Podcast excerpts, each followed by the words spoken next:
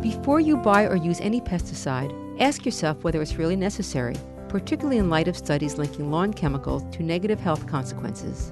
This is the Eco Minute, and I'm Enid Sisskin. You may not need to control the pest or weed, and there may be an alternative to traditional chemical use.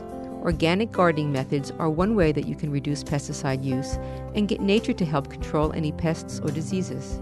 For example, do one or two dandelions mean that the whole lawn needs treatment? Try removing weeds using a knife or garden fork instead. Why not remove slugs or snails when they come out at night, or use a physical barrier to discourage them? The USDA has found that vinegar is an effective natural herbicide. When used in concentrations of 5 to 10%, it kills 85 to 100% of the weeds. It costs only about $65 per acre to spray and is environmentally safe. For more information, go to wuwf.org and look for the Eco Minute under the program's drop down menu.